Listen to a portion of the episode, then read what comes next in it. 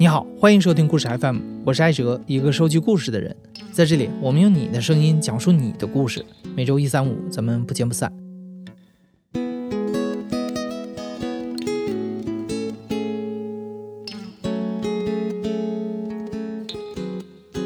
在今天的节目中啊，我们想要来谈一谈性骚扰这件事儿。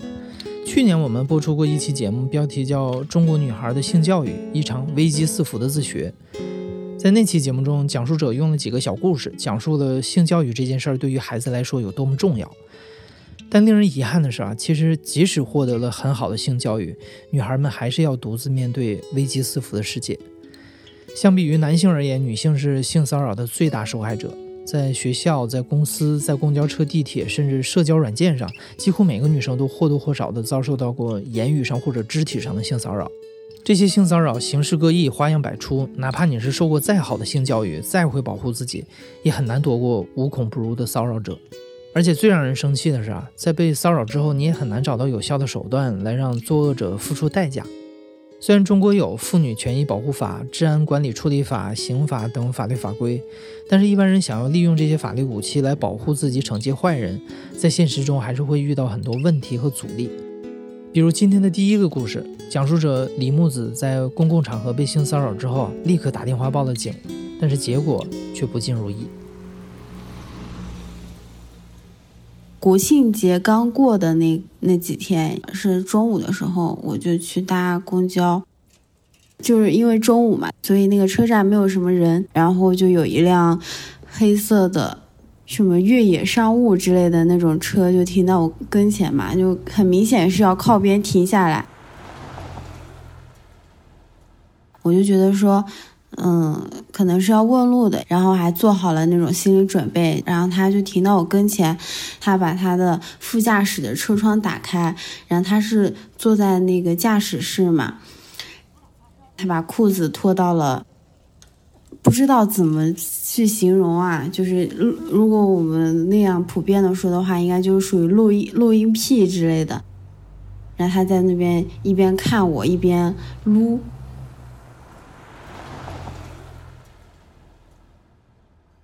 我看到他的那样子，我整个人都僵住了。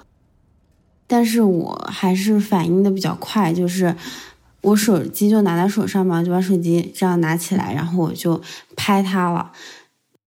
当时我拍他的时候，他立马就把那个车窗摇上来就走了。我觉得就是他没有想到我会做出这样子的一个行为。然后因为他是坐在车上，我就当时就心里想的是，只要把他的那个车牌号拍下来，肯定就是能找到他这个人。然后我也把他的人的脸和他的那个整个犯罪行为都拍下来了。我立马就报警了。我报警的当下，就是我的整个手拿着手机是出汗的。就是虽然我觉得我自己遇到这种事情还是比较冷静、很理智的，但是其实还是会有那种当下立马的那种生理的不适感。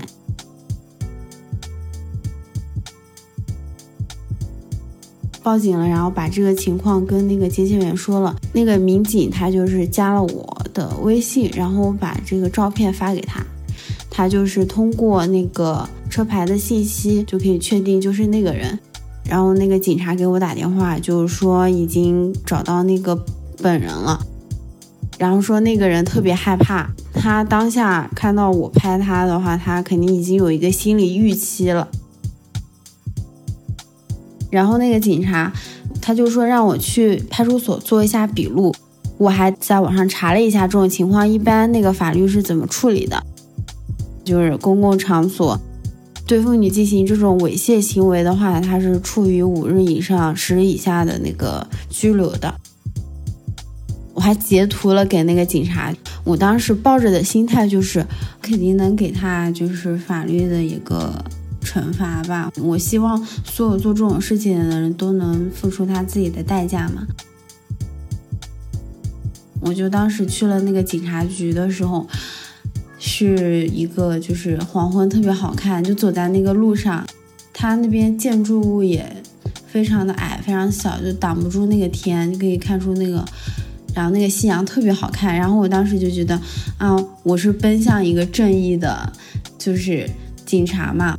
然后我在去警察局的路上，跟我妈妈说了一下这个事儿。我说我今天遇到一个什么什么的事情，就是警察已经抓到他了，然后他让我去做一个笔录。就是我还跟我妈说，你看我处理这件事情处理的不错吧？然后呢，我妈妈就说，那我要不要去那边陪你？我说不用不用，这个小事情我自己可以解决嘛。去了那个警察局，然后接待我的那个警察，他跟微信联系我的那个警察不是一个人，他就是让我把身份证号给他嘛，嗯，我是九七年的，结果他就是把他的手机给我看，他说他的女儿也是九七年的，他就是跟我可能是想拉近距离吧之类的，然后他就感觉好像完全没有想继续下去那个笔录的意思，然后我就是说。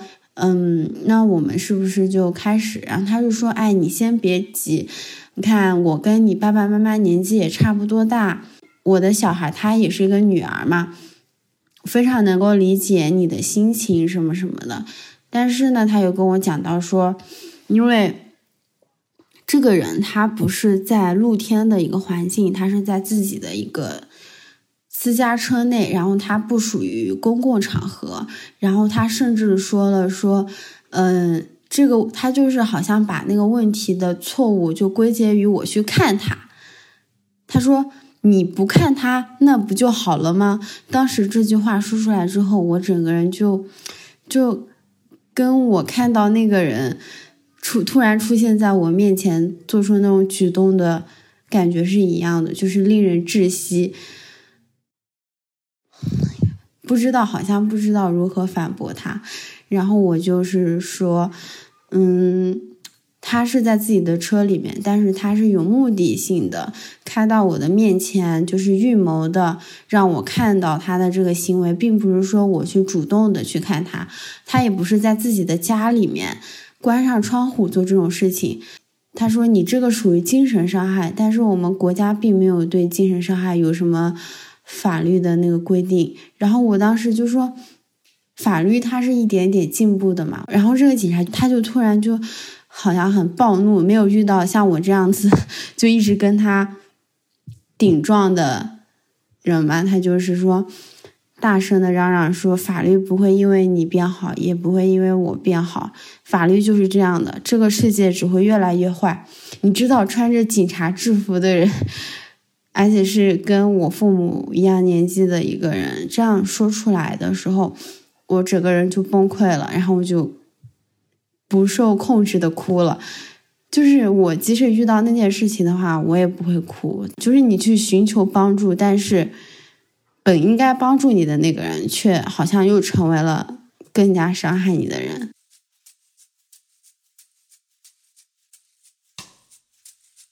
然后我妈妈她还是可能就担心我嘛，她又过来了。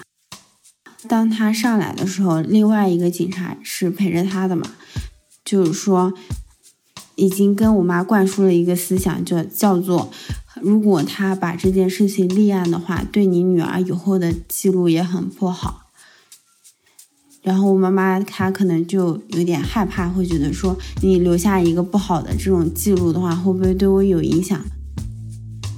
但是其实我觉得那个作为警察应该知道，就是报案人他的这些记录对他的任何的东西都是没有影响的。我觉得他好像就是用就是大众的一个知识盲区来唬住你，让你害怕。我觉得是一个很奇怪又很可怕的一个事情。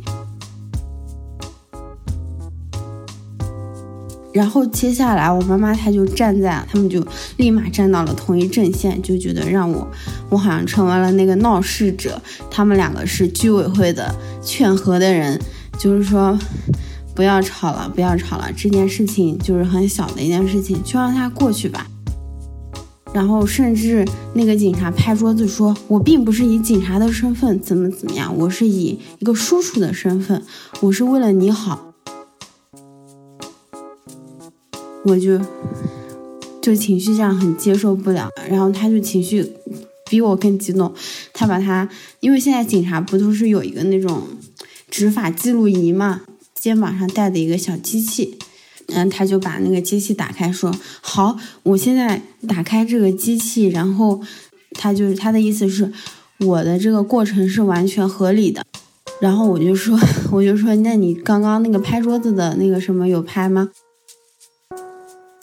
然后我妈妈她就觉得说，我怎么那么不懂事啊？什么警察那么辛苦，你还……然后呢，那个警察，嗯，当时可能六点多吧，那个警察就是他就说他要去吃饭了，说让我要不就回家，要不你们就继续坐在这里，反正他要去吃饭了。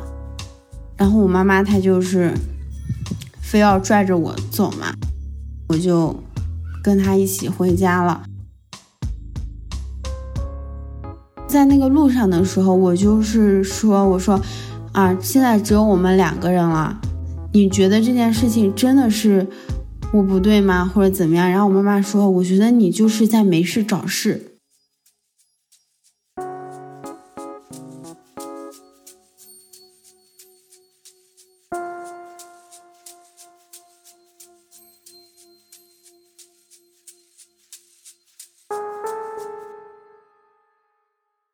第二位讲述者小林今年十九岁，刚刚高中毕业。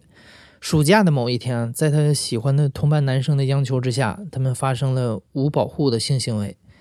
后来，小林当月的例假推迟，她怀疑自己怀孕了，但那个男生不愿意承担责任，小林只好找到了男生的爸爸。但是后续发生的一系列事情出乎了小林的意料。刚开始不担心，我就觉得应该吃了药对我的身体不太好，担心是。从后面那个例假推迟了二十几天，然后我网上可以查到我大学录取上学的时间了，大概剩十几天了。我觉得如果万万一怀孕了，我得立马解决。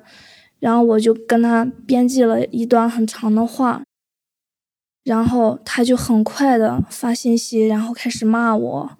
他说：“嗯，怀孕了就去打掉，多大个事儿。”怀孕了，你给你妈说说你是自愿的，啊，你给我说我能怎样？我是医生，你自己不要脸。你现在你当初敢做这个事情，你不敢承担责任。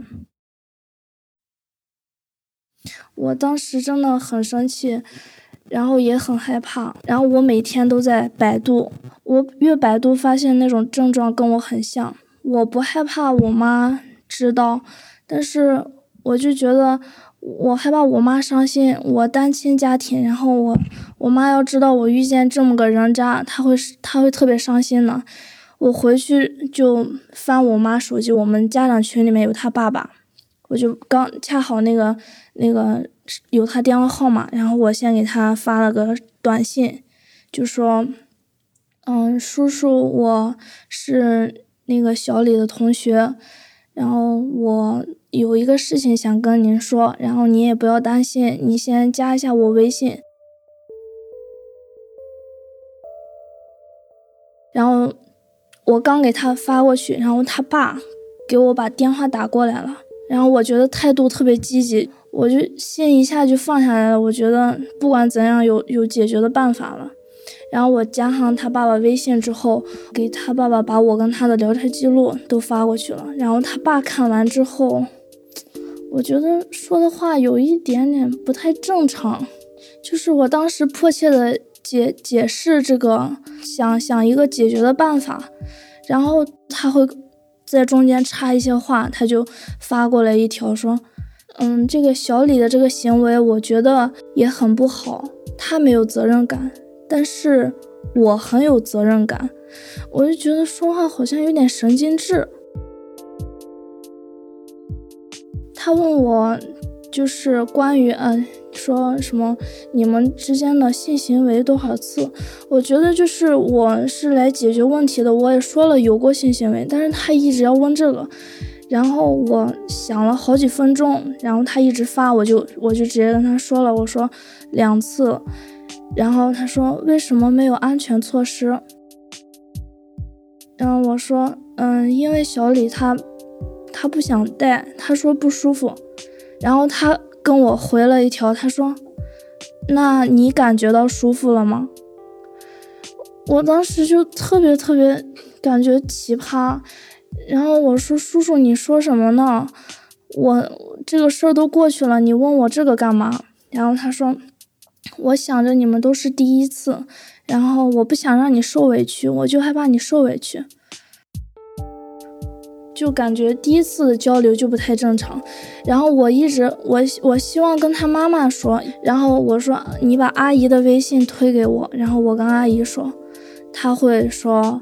嗯，这些事情我不想让你阿姨担心，然后，嗯，先由我来解决。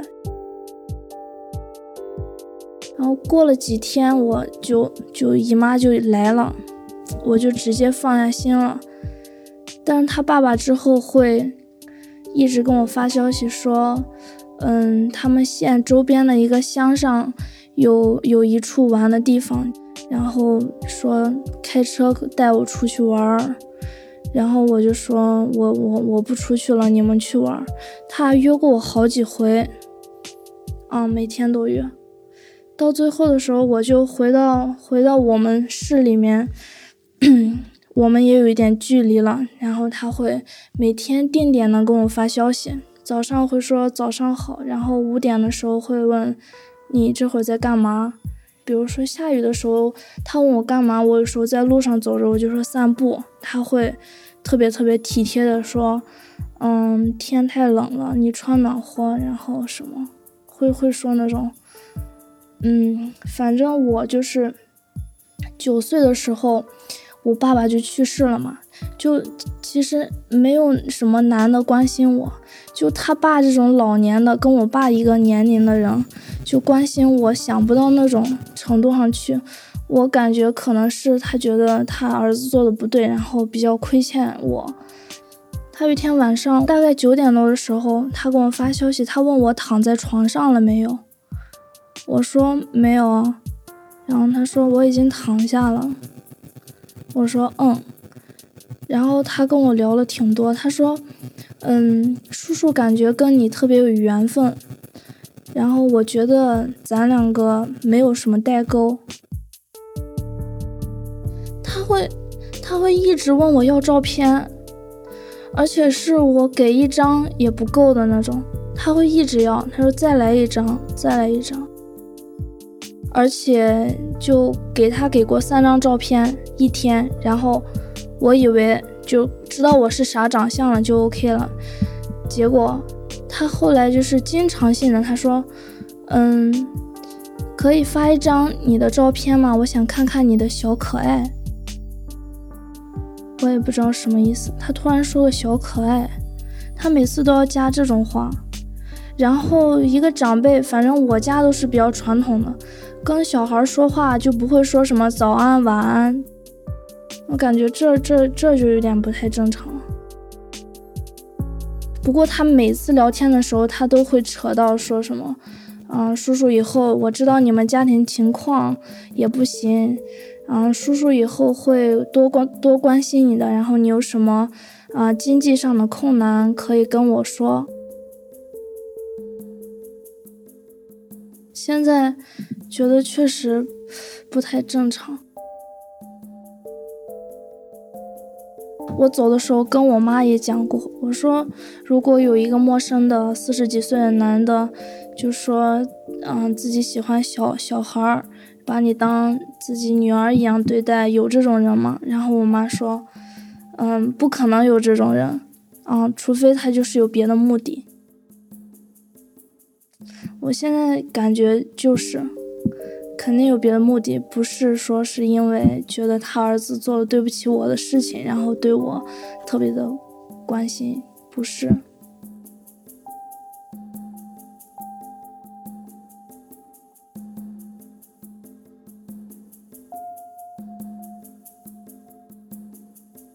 第三位讲述者琪琪是南方某大学建筑艺术学院艺术设计专业的学生。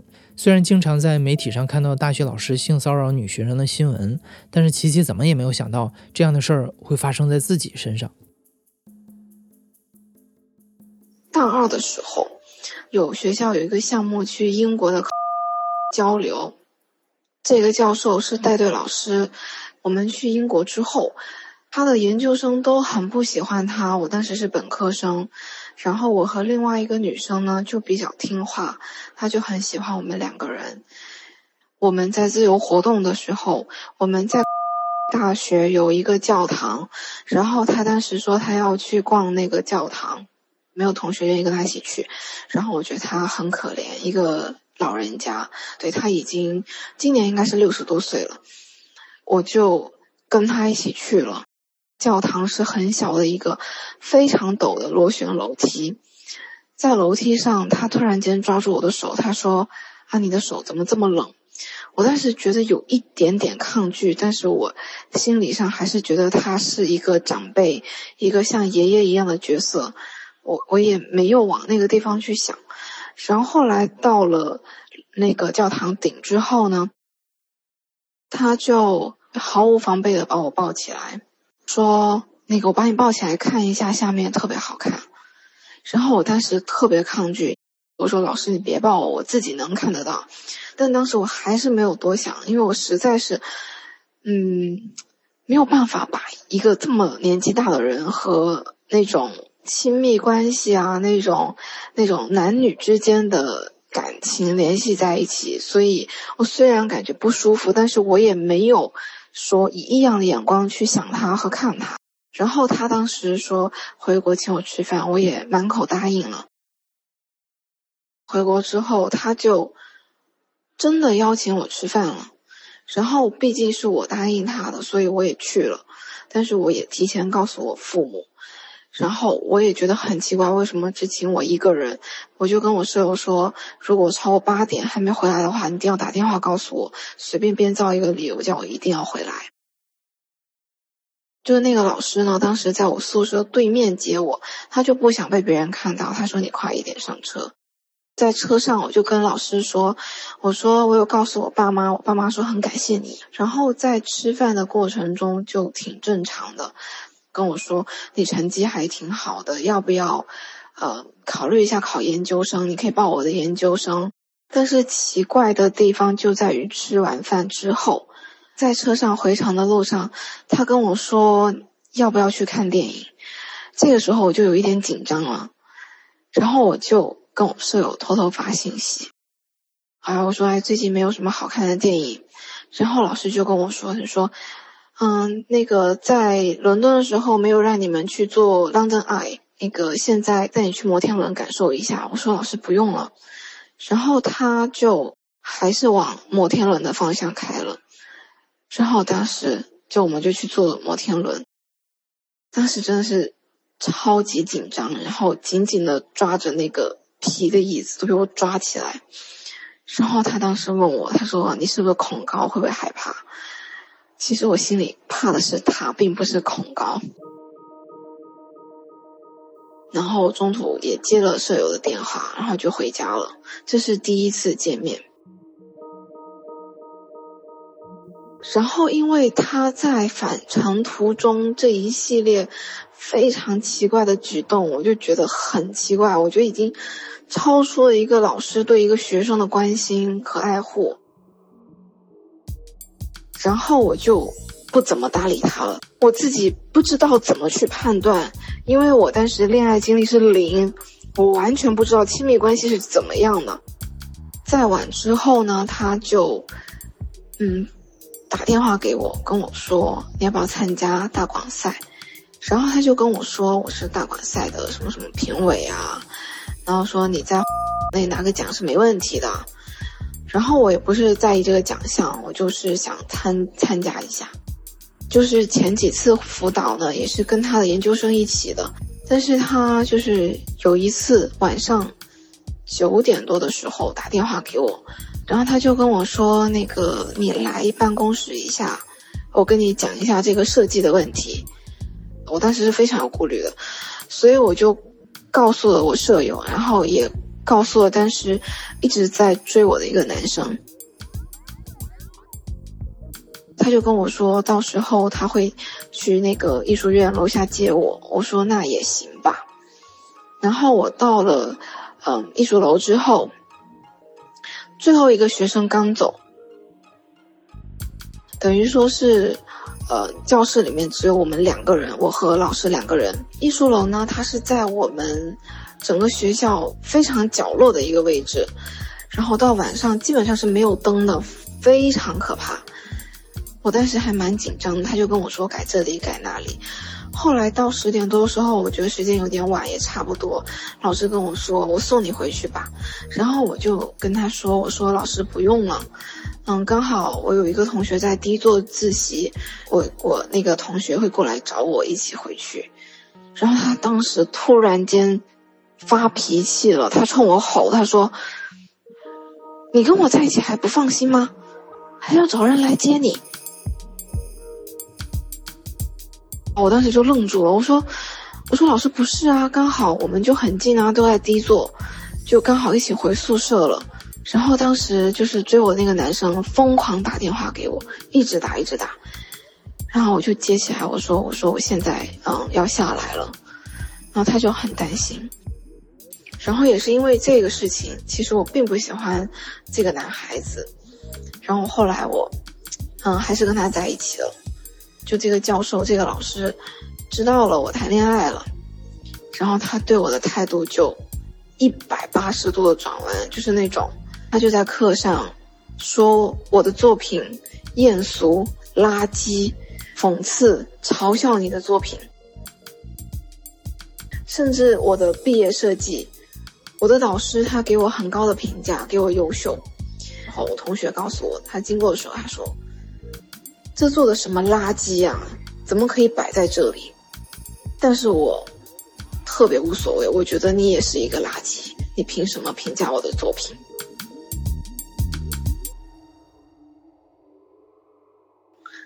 后来呢，我就直接跟他翻脸了，我就正眼都不看他，甚至给他翻白眼，我就觉得他很恶心。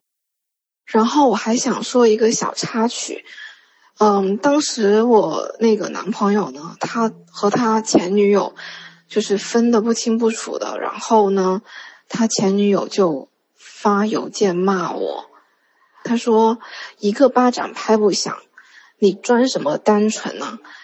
就假如说你没有对教授示好的话，他怎么可能会这样对你？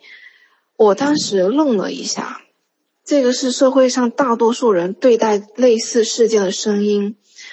但是我们要知道，中国的性教育以及，嗯，从小接受的对老师的盲目崇拜和尊重，我们没有觉得老师在成为老师之前，他也是一个人。他也是一个异性，我们也要学会保护自己。什么样的关系是恰当的？什么样的关系是不恰当的？我们应该怎么样去拒绝？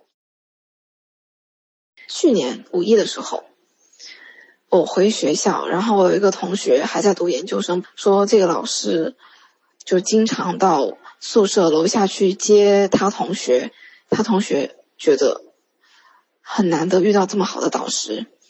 甚至他们还一起相约去按摩，我相信他也是一样的，他也并不是说想要上位啊，或者是，嗯，通过跟老师保持好的关系得到什么样的好处啊？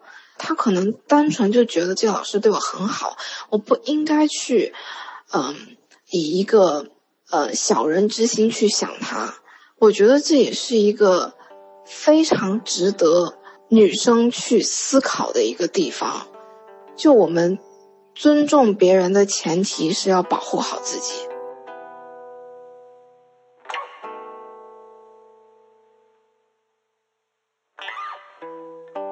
最后一位讲述者醒醒，今年三十六岁，在职业生涯中，他曾经不止一次的遭遇过职场的性骚扰。虽然有了这些的经历，醒醒对性骚扰的警觉性很高，也有很强的自我保护意识。但是在不友好的大环境之下，他觉得职场性骚扰还是一件无解的事儿。在面试的过程当中，就有很多这种情况。嗯，比方说，他的面试主管在跟你聊的时候，啊，他的眼神会上下打量你，先看你的眼睛，然后胸部，啊，就来回盯着你的胸部来回看。呃，就让人很不舒服。有一些人，因为我们会留联系方式，啊，他会说，我回头会给你打电话，我说可以啊，我说如果说，呃，您觉得我合适，您电话通知我，我可以随时来上班。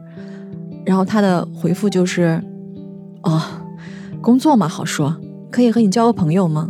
就在面试当中，碰到过很多次这样的情况。呃，我印象比较深刻的是一家房地产公司，在我们中国 top ten 前十的一家房地产公司做销售。按照集团公司的惯例，我们是先要经过集团公司的培训，培训合格之后再统一上岗。所谓的培训合格之后上岗呢，是指首先你的部门领导人要对你表示认同。大概是一个多月的时候，我们这个部门的负责人员就来找到我，他说：“我觉得这次招聘这三个人，你最符合我对这个职位的要求。”哎呀，我也是诚惶诚恐啊！但是之前也遇到了很多这种职场上的性骚扰的这种事件，我第一个反应就是不好，我在躲着的天。所以我每次他跟我说话，一贴近我，我马上就后退；一贴近我，我马上就后退。他说：“我跟你说话，你往后退什么呀？都作为一个合格的销售人员，难道你不知道要跟你的客户保持一个合理的距离吗？”哦，我说经理，您说的对，我以后在这方面还要跟您学习，就顺势拍一下他的马屁。他当时还觉得挺爽的，说：“嗯。”这个学习态度还是很好的，他就特别高兴。哎呀，我觉得你肯定会让我满意的。就他跟我说话那个状态，就很不像他平时那个阴郁、沉默的那个状态。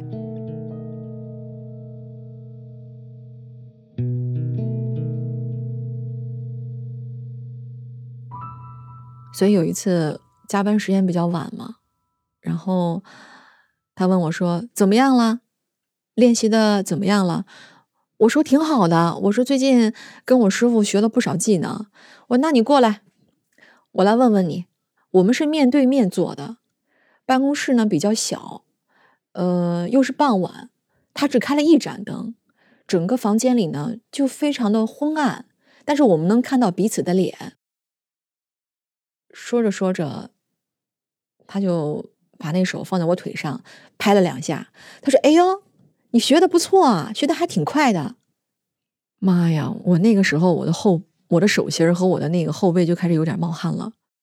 我说领导，那个咱们都是出来打工的，我呢也就是想把手头的手头的这些业务呢做得更好一些。您有家室，我也有家室，嗯，有一些事情，我觉得我们就是。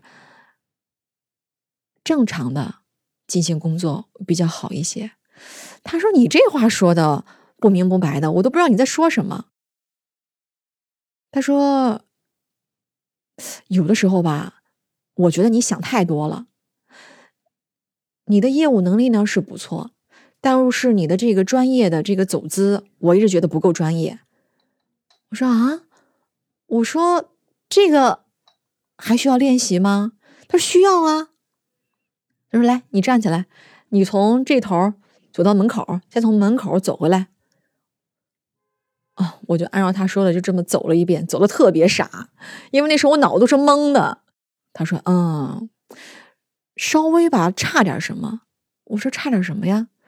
然后他就来到我的身后，因为他比我高嘛，我身高一六八，然后他就一八五吧，从身后呢。手放在我的那个腰部，腰要挺直，然后呢，另一只手呢就放在我的那个小腹前，再挺直，再挺直，就两只手一前一后的给我调整我的姿势，我就非常的不爽，我就把他的手甩开了。我说：“如果你这样的话，我就要跟上级汇报了。”我说：“你这样让我觉得非常的。”非常非常的不舒服，他那态度马上就一百八十大转弯。他说：“你是不是有点给脸不要脸呢？我在这儿给你纠正你的业务能力，你在这儿跟我说有的没的，我对你负责。我看你是新人，我对你负责，你懂不懂？我说经理，我说很感谢你对我负责，但您这个方式我接受不了。我说这时间也差不多了，这今天呢也没有别人，我呢这事儿也不想让别人知道。但是我说我希望下一次，咱们俩就不要有这种单独的谈话了。摔了门我就走了。如果说有肢体上的这种接触的话，我认为是不能给对方留有余地的。你一定要让对方知道你已经过界了，你已经过了我的界了，你不可以这样。我不喜欢你这样对待我。这件事确实是我触动了他，呃，之后我们在工作当中确实也相处的非常的不愉快。他不停的给我制造一些困难，就是穿小鞋。嗯，有一些事情就是也不能说无中生有吧，但是他明显在针对我，因为他是我的呃直系领导人。我想的呢，就是大事化小，小事化无。我不想因为就这件事情失去这样一个宝贵的工作经验，因为那家公司是整个房地产业呃比较有口碑的一家公司。嗯也是我经过了多轮的面试之后才获得这样的工作机会，所以我就没有把这个事儿告诉任何一个人。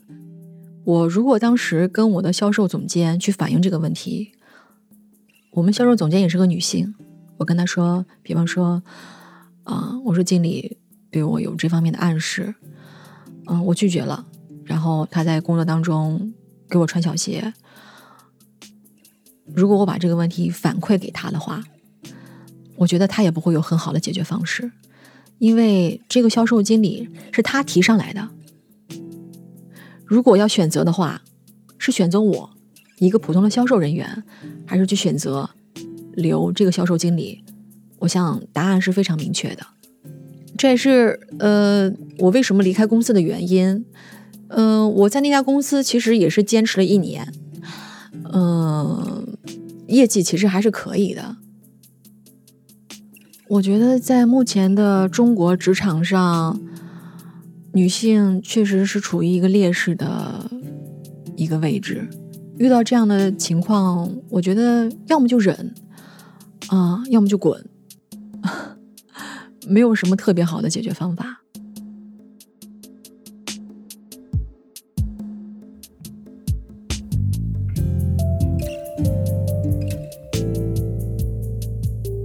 听完今天的故事，如果也让你想起了类似的经历，而且你也愿意分享你的应对经验的话，欢迎在评论区里和大家交流。你现在正在收听的是亲历者自述的声音节目《故事 FM》，我是主播艾哲。本期节目由刘豆制作，声音设计彭涵。感谢你的收听，咱们下期再见。